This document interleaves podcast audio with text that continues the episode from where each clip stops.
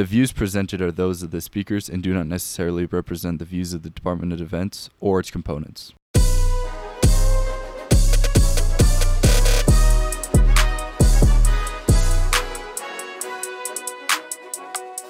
Zoomies! Welcome back to another installment. Today we welcome the currently separating Major Drew Whitmey to the show. He is an Academy grad that went on to fly the CV 22 Osprey. He is also well known down at the airfield here at the Academy as an instructor pilot. We touch on topics including what exactly makes the Osprey special, understanding the culture of resourcefulness within SOCOM. He tells us some things they don't really tell you until you separate, and lots more. This episode is one of a two part recording, so make sure to check out the follow up. Tune in for all the details. You're cleared out.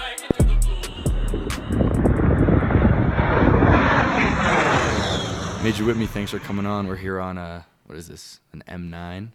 Hopefully, we have a few M Day listeners, M Day soaring team listeners. We got a, we got an old, um, what's it called?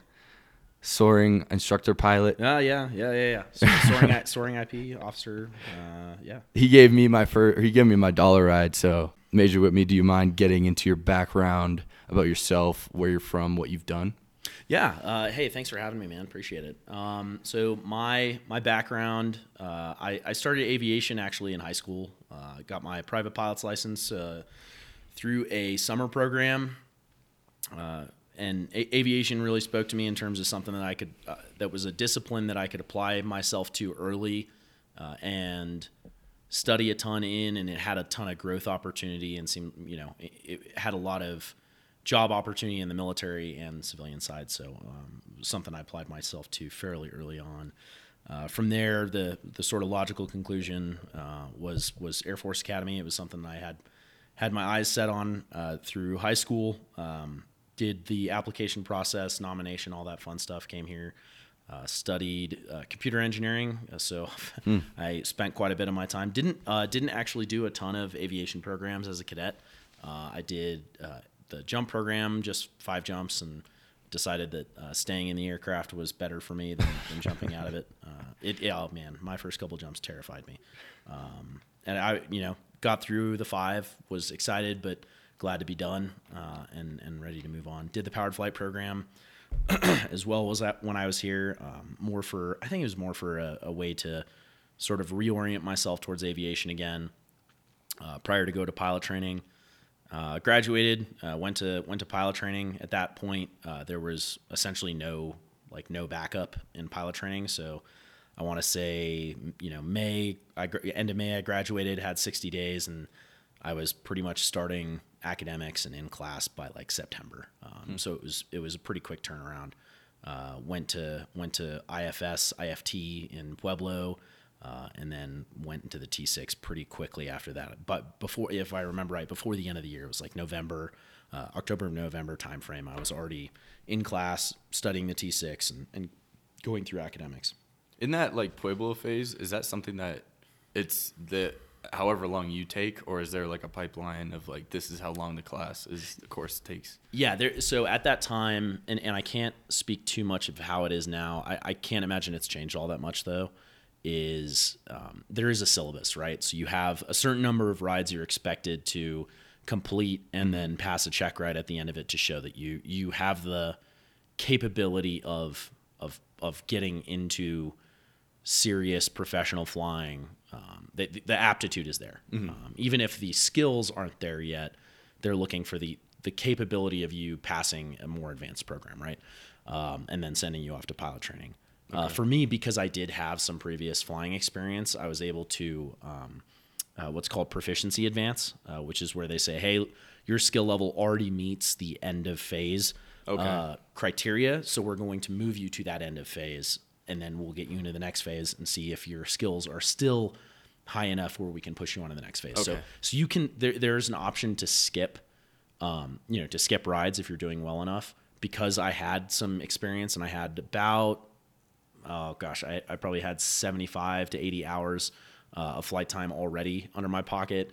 It, it came back to me pretty quickly, small airplane flying. Um, so I, I did well enough where I was able to skip quite a bit of the training and get get done and get back back home to Texas.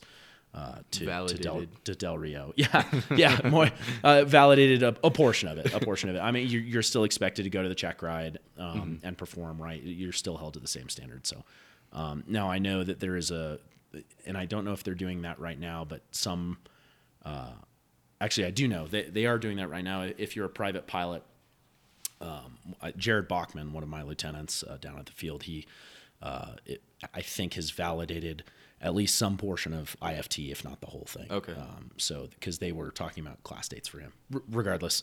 Um, yeah. So, got through IFT. Uh, I'm not going to say it was a, uh, ex, you know, a fun experience, but it was an experience. Uh, and then moved on to pilot training, which was just a, a crazy blast of a time. Um, and going through T6s, uh, I, I had thought about doing the helicopter thing for a bit. Um, wasn't really sure much about it. I had a, a couple of reservist um, Blackhawk pilots or Pave Hawk pilots who uh, sat me, you know, sat me down, pulled me aside, realized that I was interested in helicopters, and and uh, showed me some some footage of, of helicopter flying that that really spiked my interest uh, pretty hard. Uh, me and a couple other guys in my class. So we um, we went to our flight commander pretty soon after that. Uh, told him, hey, uh, I you know we're we're really interested in helicopter flying. Uh, our flight commander said, great. we're trying to make more fighter pilots. so the you know prove to me that you can perform and we'll talk about trying to get you what you want.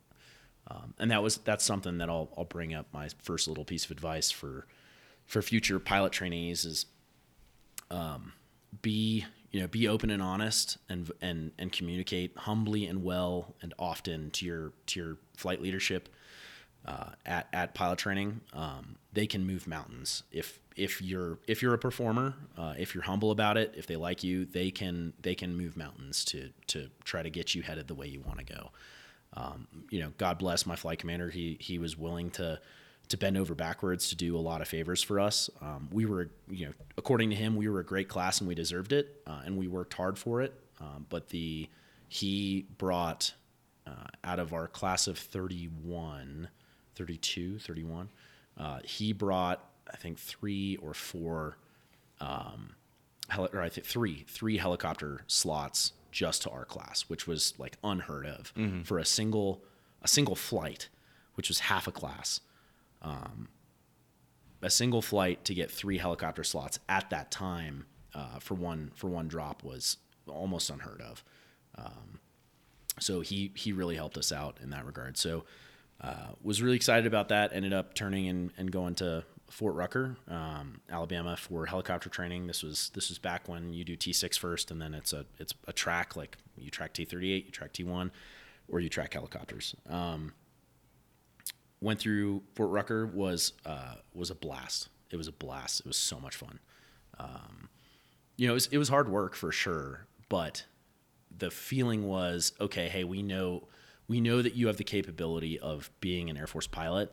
Now we want to turn you into a helicopter pilot, right? So um, it was much more the focus on helicopter specific employment, um, going out, landing in landing zones at night with goggles on, uh, in formation. I mean, it was it was really really fun stuff. It, it really uh, and something that I really enjoyed about rotary aviation is is and still do is it's much more, um, I guess much much less forgiving in terms of your stick and hands capability. Um, you have to physically be a good stick and hands pilot to be a good employer of a helicopter. Um, it requires a lot more in attention and uh, attention to detail in the actual flying of it uh, to to do it well. So I, I really enjoyed that challenge. Uh, finished up with Fort Rucker uh, training. Uh, decided I really loved the place and wanted to continue and teach there. So raised my hand to be a to be a FAIP, uh, first assignment instructor pilot. For those who don't know what that is. Um, it was uh, again great time loved teaching uh, especially loved teaching helicopters loved being out in southern alabama landing in fields in formation with my buddies. I mean, it was just really just a blast of a time. Learned a ton. Uh, went uh, about three years there. Um, it was time to time to go. Time to go on to my next assignment. Uh, I knew what my follow-on assignment was going to be, so I knew I was going to go CV22s, uh, probably to Hurlburt Field, which ended up being the case. Um, going into CV22s uh, was an interesting change of pace. The CV22 uh, schoolhouse was, you know, took took a long time to get through. They they send you to New River, North Carolina, to train as a uh, basically like a Marine Corps co-pilot 1st uh, so you, so they're based they're teaching you the basics, like how do I fly this thing and not crash it. Um, and it's you know it's a handful of an aircraft. The V twenty two is a very complicated aircraft, right? Um, and there's nothing else that flies like it yet. Uh, so the, a lot of it was just like, okay, get these guys to the point where they can fly it without crashing. Okay, great. Send them back to the Air Force, and now you know at Kirtland, uh, where our our full uh, qualification training was for the CV twenty two, was much more of a lengthy process, um, and it was tough. Uh, and they made it tough intentionally because the there's a lot going on, and they wanted to make sure that you had the capability of keeping it keeping it all straight in your head. And at that point, you're training alongside uh, flight engineers as well. So a lot of your student sorties aren't just you as the student, right? You've you've got a, a whole crew, and half the crew is students and half the crew is instructors. Um, so you have a student flight engineer, uh, you know, being being chewed up and spat out in the back, and you're up front getting chewed up and spat out in the front, right? So um, it it introduces a, a a good crew dynamic. It bond, you know bonds you to your crew. Um, the share, you know shared suffering uh, kind of bonds you to your crew a little bit. But um, I digress. The I f- finished up training at Kirtland. Uh, went to Hurlburt Field. First operational assignment uh, was was was great. Uh, I, I enjoyed the people uh, that I got to be with, my, my peers that kind of moved with me there, and and we uh, and uh, you know quite a few of them I knew obviously at the schoolhouse at that time. We all came up together as co-pilots. Um, being with them was awesome, and uh, you know learning more, getting more proficient, uh, learning more operationally relevant skills, learning you know hey why why is it that we're doing the things that we're doing, uh, and then you know, we were like, okay, so we went out to um, uh, to Yokota Air Base in Japan, started standing up a unit, which was a, a whole fun uh, fun bundle of challenges on its own, and uh, worked hard at that for for four months. Uh, it was a you know quote unquote deployment at that point. It was, they they had no groundwork uh, or very minimal groundwork, basically. So we were kind of just figuring it out as we went. Uh, what are we going to do with this CV22 fleet that's suddenly here? Um, uh, got bounced around the Pacific a little bit during Japanese uh, election seasons. You know, we weren't we weren't super popular from a political standpoint there, so uh, got got bounced around and then and uh, finally came back to Yokota. Um, I left back home after four months. Um, you know, basically right away went to my commander's office and said, "Hey, you know, if we're sending a unit out there and we're going to st- stand up a unit out there, I want to be part of it." Um, sorry about that. No worries. I really liked what we were doing out there. First of all, I love Japan. Uh, Japan is amazing. Uh, really liked the um, the hey, we're you know we're kind of out here with very I, I wouldn't say minimal guidance, but we're out here trying to figure stuff out right now, and that is something I wanted to be in the middle of. Like being a plank holder, which is what they call someone who stands up a unit, um, uh, is is really immensely satisfying. Uh, so that was something I wanted to be more a part of. Um, So it sounds like there's ample opportunity in the CV22 community, as Yeah. you alluded to before. Yeah, there there is um, to to try new things.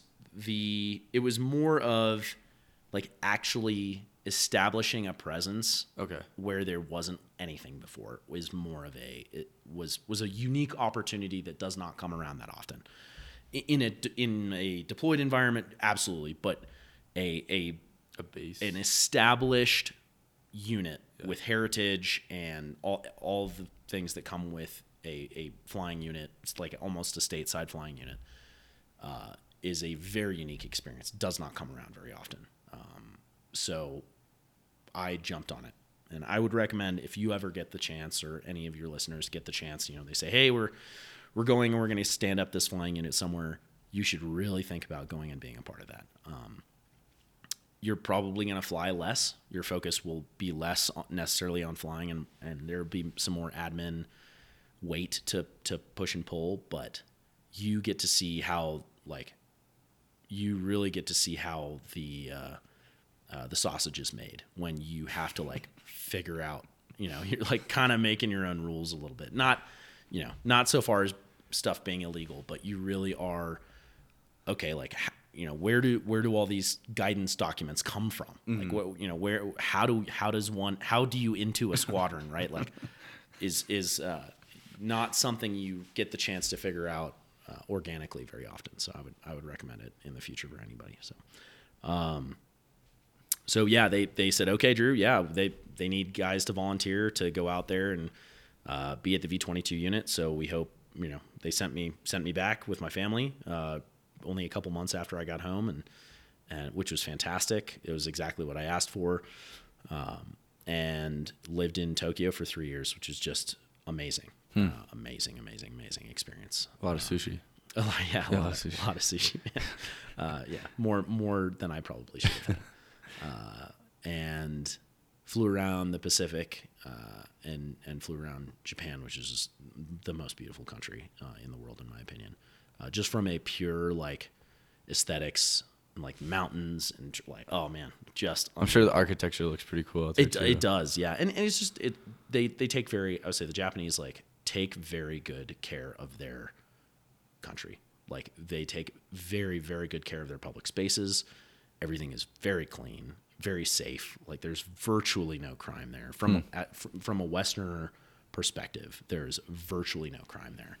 Um, it was just all around like great place to be, man. Great, great with kids, great with kids, um, and just like having you know having kids there, having a family there was fantastic. Loved it.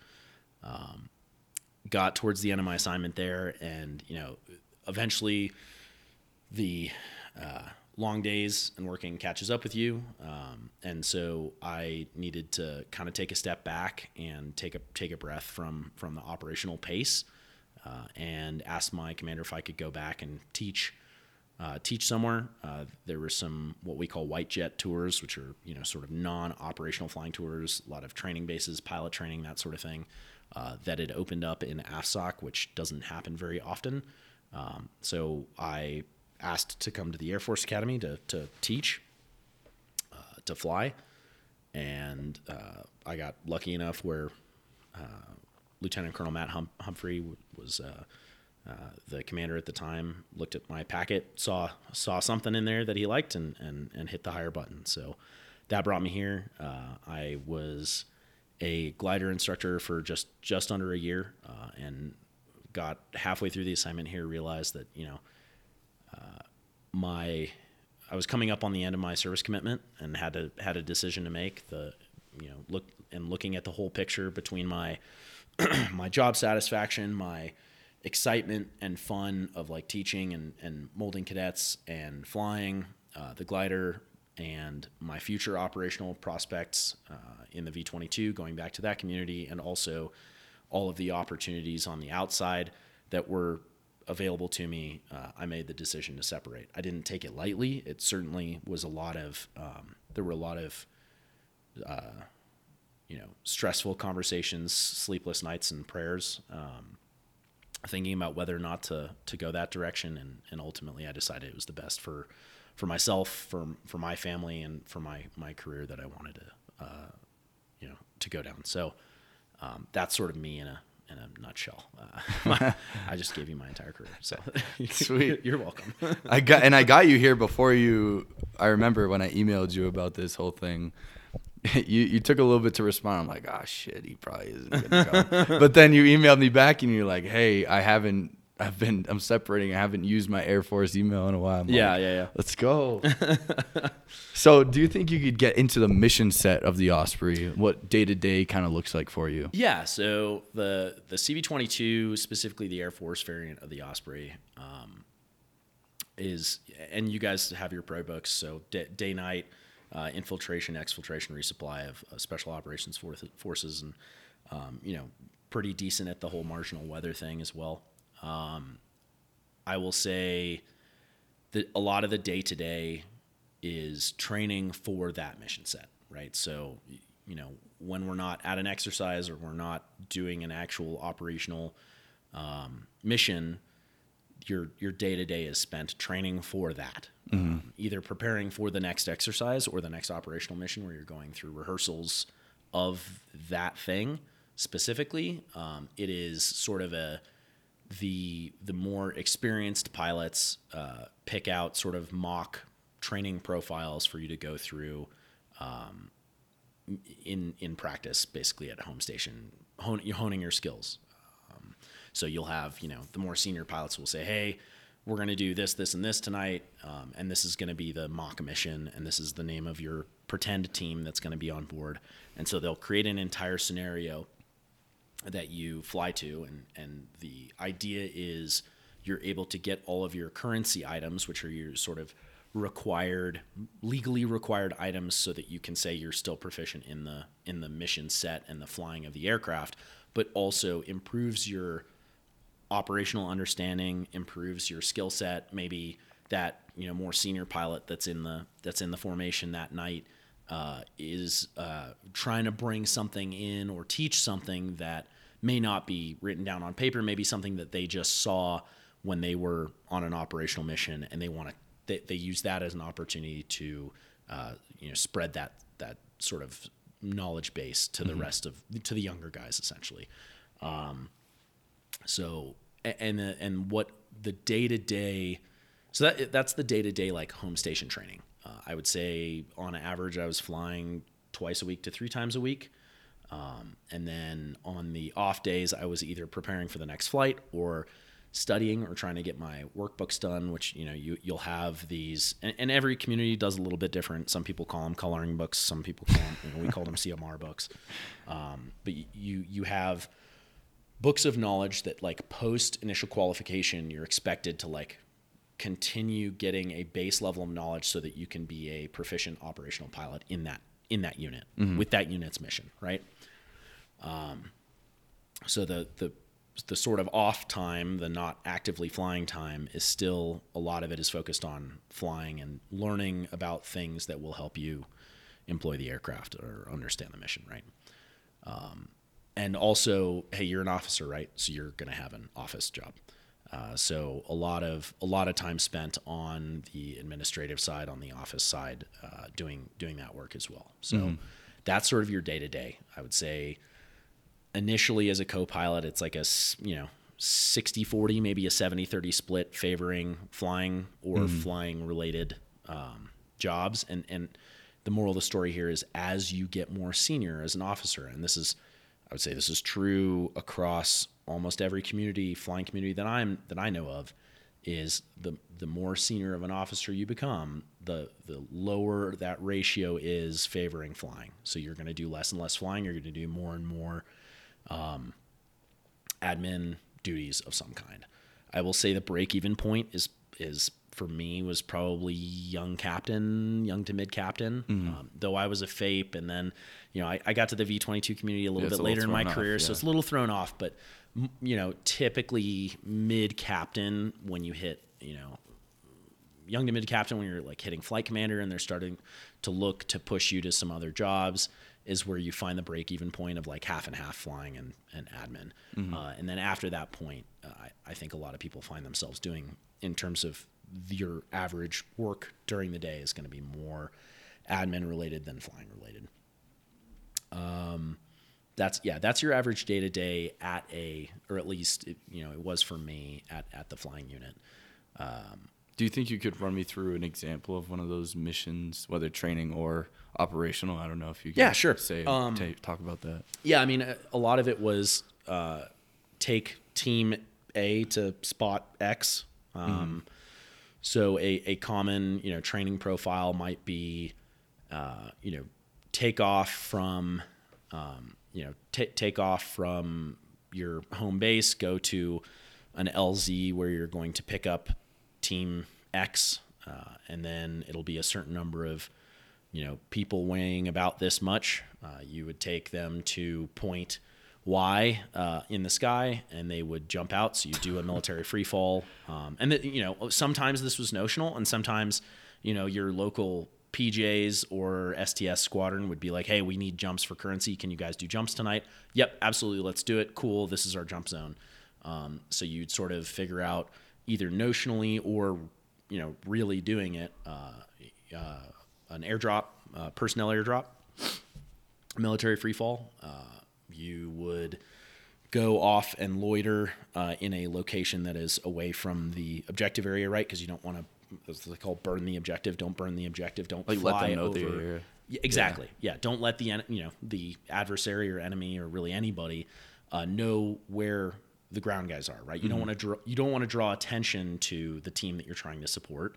Um, so move off the objective, and then sometimes it's hey go. A lot of times it was okay. Hey, now it's time to go hit a tanker. Right. Because mm, you know the team says they've budget, budgeted this much time to do whatever objective that they're looking for um, so hey we're gonna we're gonna go get on the tanker with that being the expectation you know missions always change right uh, so the idea is hey okay go get fuel stay on the tanker until the team calls you or you know be ready to pick them up in a rapid fashion if something happens and someone gets wounded so sometimes we'll go through at that point a you know immediate on infill uh, call for Casevac. Um, so a lot, you know, a lot of times we'll hang out, uh, hang out close by, and then be ready to respond to a Casevac. So practicing going through a nine line that's being read over the radio, reading it back, you know, passing that information to potentially a doctor in the back if that's something that your notional scenario has.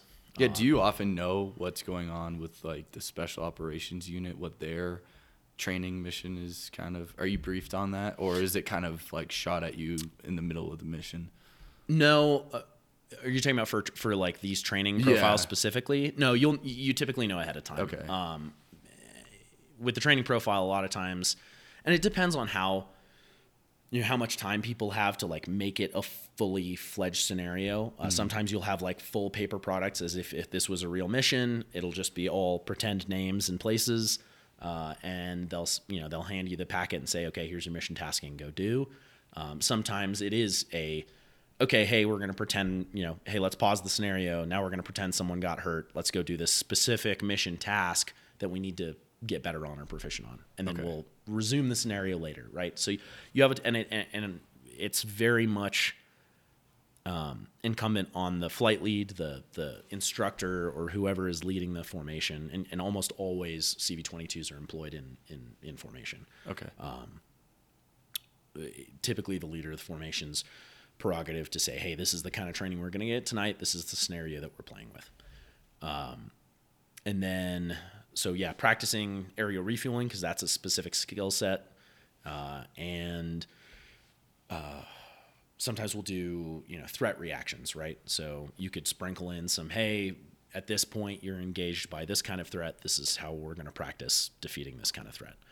Um, and sometimes that gives you the opportunity to get into aerial gunnery, uh, which is a skill set that obviously our flight engineers uh, need to have. So building either building that into the scenario, or sometimes we would say, "Hey, at the end of the night, we're going to go hit the range." Um, and there are specific restricted areas that are built with like aerial gunnery ranges that are pre-approved that you're going to go to stateside, especially that that's where all the shooting is done. And a lot of times they'll have like old decrepit tanks or you know retired armored vehicles out there so your gunners can practice shooting in something like Yeah. so that was uh, that was something we did. Um, and then you know you'll, you'll you'll pass the controls back and forth between the two pilots up front uh, quite a bit, uh, and and a lot of times you'll you'll do your initial infill, um, or in this case, if they're jumping in, then you're going to practice your exfil. So, all right, we're going into exfil the force, uh, and then we'll pause the scenario and say, okay, now we're just going to practice approaches, and you practice, you know, half a dozen approaches into this landing zone, just over and over and again, over again, to the point where the actual flying of these approaches becomes like muscle memory, and you can spend a lot more brain power on hey what happens if this goes wrong right now? Or what's going on in the radios right? Because real real world the radios are insane. Like any you know any pilot will tell you operationally or even in exercises which are trying to emulate these operational scenarios uh, the radios just go nuts. Mm-hmm. um, so being able to have enough brain power to fly a very technical approach to a very specific spot and not bungle it and also talk to your own crew members at the same time and also being able to listen to four or five radios at the same time is like very very saturating. Mm-hmm. um, and that is something that takes practice a lot of practice hundreds of hours of practice to to feel like you're getting proficient at handling all of that at once right? Um, and it's it's very difficult and the people who do it well feel like superheroes when you look up to them. Like people like Jake Hall, uh, or uh, he's I think he's a lieutenant colonel by now, um, who's an AOC here. Okay. Uh, who's a CV22 guy? Like absolutely. When, when, you know when I was a co-pilot, I looked at him like he was a superhero because he could do you know, he could do all of these things. Just like the mental capacity of being able to do all of that well. Um, is incredible to like watch the senior guys who had a had a ton of experience do it do it well was just unbelievable. Mm-hmm. Um, so I had a ton of respect for those guys. Um, so yeah, that that's I don't know. I think I touched more or less on all the parts that I can remember of. Oh, um, and you could you could sprinkle a lot of different things into your daily training mission, right? Like you can sprinkle in some. Hey, we're going to do water work today, so we're going to go do night water hoist. So you know, it's a little bit of a different skill set um, when you're doing work over the water, especially at night, because you can't you can't see. You have no motion cues. Mm. Everything just, just, flat. Yeah. yeah. everything just looks like black, a black hole, especially on a dark night. Looks like a black hole, right? So, um, a little bit more of a focus on your instrument cues. Inside, there's a hover page uh, in the V22 that kind of shows you your your like your, AGL uh, position. Yeah, AGL, yeah, it it does have a radio altimeter as well, but it's more your lateral position over the ground okay. relative to a waypoint, and you have velocity and acceleration cues that are telling you not only where are you right now, but what is the aircraft doing? Like, is it traveling backwards? Is it traveling sideways? And and so you you learn, can't tell when you're in there. Uh, not over Holy the water. Crap. Yeah, not over the water, especially at night. You you it's very difficult to tell if you're drifting. Um, yeah. If, if, you're moving backwards, moving sideways, because the you know first of all the water's moving, right? So you have no stable frame of reference. Um, and if it's dark at night, you know the water just looks like a giant black hole. Yeah. Like you you you have no frame of reference for motion. So um, that is something that you'll you'll discover when you go into pilot training. Uh, for those of you who do pilot training, um, uh, unusual attitude training and spatial you know spatial disorientation is what they call it when you essentially lose your orientation spatially. I guess that makes sense, right? Uh, um, you it's pretty unsettling. Like the first time you get spatial disorientation, it is it can be incapacitating because your brain basically just ceases to know where you are in time and space, uh, and you still have to function, right? Like you still yeah. got an aircraft to keep um, to keep right side up, and and so you'll see. Um, you know, unfortunately, my my understanding is like that that was a huge part that played into the Kobe Bryant helicopter crash. Right, you had a guy that was not well trained in instrument procedures. Uh, and this is all, you know, this is all just from me watching some analysis video and stuff. So I'm I, am i am not going to pretend to be an expert on this uh, particular crash, but uh, I will say it seemed like there was a lot to do with spatial disorientation, and you had a pilot who went into the weather when he shouldn't have, uh, didn't know, you know, lost orientation of which way was up, did not rely on his instruments, and ended up upside down uh, mm-hmm. in a helicopter, which is you know, unless you're like the Red Bull guys and, and it's like clear and a million out, you, you don't want to be upside down in a helicopter. That's a very uncomfortable place to be. So, uh, so yeah. So that's night water hoist, uh, do night work, uh, or overwater work. Um, if there's an opportunity, sometimes you get the opportunity to go uh, and train on ships. Uh, so train to aircraft carriers. Um, now, a lot of you know what some of your listeners might not know is the U.S. Navy has a ton of air capable ships that aren't like what you think of when you think of a an aircraft carrier, right? You're when you say aircraft carrier, everybody thinks like giant floating flat airport uh, that is massive and floats around, right? So there, you know, there are different levels and variations of uh, air capable ships down to some of the destroyers have um, have flight decks on the back of them that are much smaller. Just like a helipad. Yeah, basically, yeah. Um, so those are those are things that we train to, uh, and then you know the I would say the you know the mid grade air air capable ship is your you know your helicopter assault uh, type carriers, which are they look like a little you know a miniature super carrier. They look like a miniature uh, big nuclear aircraft carrier. Okay. Um, a lot more Marine Corps on those typically, uh, and then you have your your big boys, uh, your CVNs. Um, so we train to and have knowledge of each of those, uh, and can practice doing that. And that at, you know that's much more deliberate exercise because you have to schedule time with the Navy. They have you know deck time that you have to not rent from them as much as you, you have to you have to schedule them, and that all goes through joint offices. So there's a lot more. Um, It's like a push lot and- of red push and tape, yeah. pull. Yeah, exactly. So like when those opportunities come up, that becomes the priority very quickly Mm-hmm. um, because you have currency to maintain on ship landings. Uh, so when those opportunities arise, like they people are on it. Like they already know exactly who needs it, Mm-hmm. who wants it, and and who's going to go. Um, so yeah, that's that's kind of your average Osprey training sortie. Like that's going to be your good ninety ish percent of your flying. Um, now getting into the ten percent is your I would say your your exercise or operations or whatever, um, and those and I said you know ninety percent of of your flying, but obviously if you get deployed, that that flip flops quite a bit. Um, so I'm talking about your your steady state at home. This is what it looks like. Um, when you go to exercises or whatever, um, things can change quite a bit, right? So there was an exercise that I went to that was um, more search and rescue focused. So all of a sudden, we were search and rescue. we were the search and rescue experts, right? So we, you know, the we we took all of the skill sets that we'd been practicing and applied them in different ways. Uh, and there were some new skills that that we had to learn um, as well. So you know, having a A10 circling you overhead, telling you visually exactly where to fly, is like not something I'm used to, right? So doing that for the first time was uh, was like a new skill that I had to pick. Why up, would they right? need to tell you where to fly? Why so couldn't you just do it? so yeah the um, there is part you know part of search and rescue is this is this idea of you have a you have a, a, a rescue team right you have the team the ground guys the pjs on the planes on the rescue vehicle the rv you have you know guys overhead that are watching you. you may have air cover if there's an air war going on overhead you you know there's a lot of different ways of making this happen but um, the way we were doing it was you know we had A10s, um, Sandy A10s. So Sandy is a qualification that, that A10 guys get uh, that is specifically oriented towards rescue uh, and rescue control and rescort. Um, Okay. So those are the guys that are escorting the rescue vehicle, uh, which was us, uh, to the objective and back.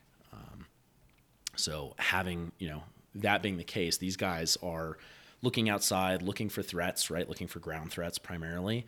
Um, and they are guiding you visually to where they want you to go, uh, which is a which is a definitely a It's kind of like a quarterback. Like yeah, they can see yeah, more of the field. Exactly, Okay. exactly. That's a great way of thinking about it. They're a little bit higher, um, and, and also they have the you know they've been sort of given the authority to run the rest the rescue show uh, more or less from the from their perspective. So um, that was immensely, and that was just like one exercise was like that. So multiply that across lots of different exercises. There were some exercises where the point was to work with the host nation and just like build relationships and do the mission sets that we already were proficient in doing, um, but do them with a partner uh, and build build knowledge and relationship with that partner. So there were a couple ones that we did with Japanese when I was there. Um, we did uh, when I was at Yokota, we did one uh, with uh, Thailand. We went to Thailand. It's called Cobra Gold. Big exercise happens every year t- in Thailand called Cobra Gold. Um, and and a big part of that was, you know, working with the Thais, the Royal Thais, to um, to improve their proficiency, improve our proficiency in international operations and cooperation. So, so yeah. So we, we, you just uh, discussed how you had some Pavehawk and Blackhawk pilots come up to you. What are the difference between multi-rotor rotary aircraft versus single rotary? Yeah, so um, just multi versus single rotor aircraft. uh, The I think the big the big difference there is uh, is your lifting capability uh, is is more. You have more rotors, so like the Chinook has a immensely higher lifting capability than than the Blackhawk does, for example. Just just raw numbers on paper. Um, so there there's a there's quite a bit of advantage there, and with with more lifting capability, typically comes bigger fuel tanks. Bigger fuel tanks means you can stay in the air longer. Being in the air longer means you have longer legs. You can reach farther places. So um, that's very like basic layman's explanation of like multi-rotor versus single rotor. Um, in terms of like tilt rotor, which was you know a whole new ball game, uh, the differences there are are immense. Um, So the Osprey takes both of those and yeah, so the the Osprey really takes the um, the the flexibility of a helicopter platform to land and take off to and from, uh, you know, practically anywhere, uh, to and and combines that flexibility and that lifting capa- vertical lifting capability with um, a sort of a turboprop aircraft, which which you know like a C-130, which has um, much longer legs, you know, longer range, faster, much faster. Um, so, for example, you know when I was in the Huey, our typical cruising speed was about 100 knots, 90 to 100 knots. Um, our typical cruising speed in the Osprey, uh, point to point, we were usually going around 240. Uh, so a, a very very significant speed difference. Uh, and if you talk to anybody in the in the rescue community, a lot of times, and this is just you know, just talking rescue, uh, that speed makes a huge difference in terms of your capability of recovering someone or uh, handling a a uh, Casevac type situation. Your ability to take them to a higher tier care facility um, to get them cared for, that time matters a ton. Um, so being you know being able to move very quickly matters uh, quite a bit in that regard. Uh, and then you know likewise with um, uh, defeating threats, right? If you have a a threat on the ground that is looking to shoot down aircraft, the minimum time you can spend overhead that threat is better, right? So fat, you know, being faster in that regard is better. Um, means you get to, uh, and, and this was a big one, is hit your objective in one period of darkness. Now, uh, SOCOM and AFSOC in general uh, talks a ton about, um, or, or orients themselves, I should say, quite a bit towards this idea of getting an objective completed in one period of darkness. So, the the less time you can spend traveling from one place to another and the more time you can spend focusing on getting the objective done is is very very important. Um, so it, i would encourage any of your listeners to to look up what happened with operation eagle claw. Uh, this is a, a unfortunately a failed operation uh, trying to rescue some hostages that the complexity of that was required and because we had to bridge multiple periods of darkness um, there's a day uh, in there is that when they landed and were refueling? Yep. Yeah, refueled on the ground. Basically, they, they created this sort of base in the middle of the desert. Um, and un- unfortunately, some service members lost their lives uh, in that operation. And, you know, reducing that complexity, right? That the Osprey, they say that Osprey was sort of born out of the ashes of Eagle Claw in, in the fact that, hey, we've got this we've got this platform that if we had this platform back when we were trying to do that mission, we could have done it all in one night and we could have done it without landing in the middle of the desert. And that would have made a you know that that could have been the deciding factor between you know success and failure. Um, so yeah I, I would say th- those are the two big things honestly if i could if i could boil it down to just two things that make the osprey immensely important significant unique um, more than your average rotary platform is the speed and range. Speed and range is everything. Um, and my time spent uh, especially in the Pacific, where you know people people look at the map uh, and they look at the Pacific and they go, okay, that's like decently big ocean, right? Like, no, dude, it is it is humongously different than the Atlantic Ocean in terms of space and how far everything is spaced apart. Um, so having something that is fast and long range capable that can land vertically in the Pacific specifically is is a is a game changer uh, out there. So, or at least I I personally believe. Well, there you have it. Major Drew Whitmey and his experience as an Osprey pilot. This first episode delves into the piloting side of his career, but he's got lots more to discuss in the follow up, like some personal examples of resourcefulness working in SOCOM and some of the decision calculus that goes into separating. Thanks for listening. Corm out.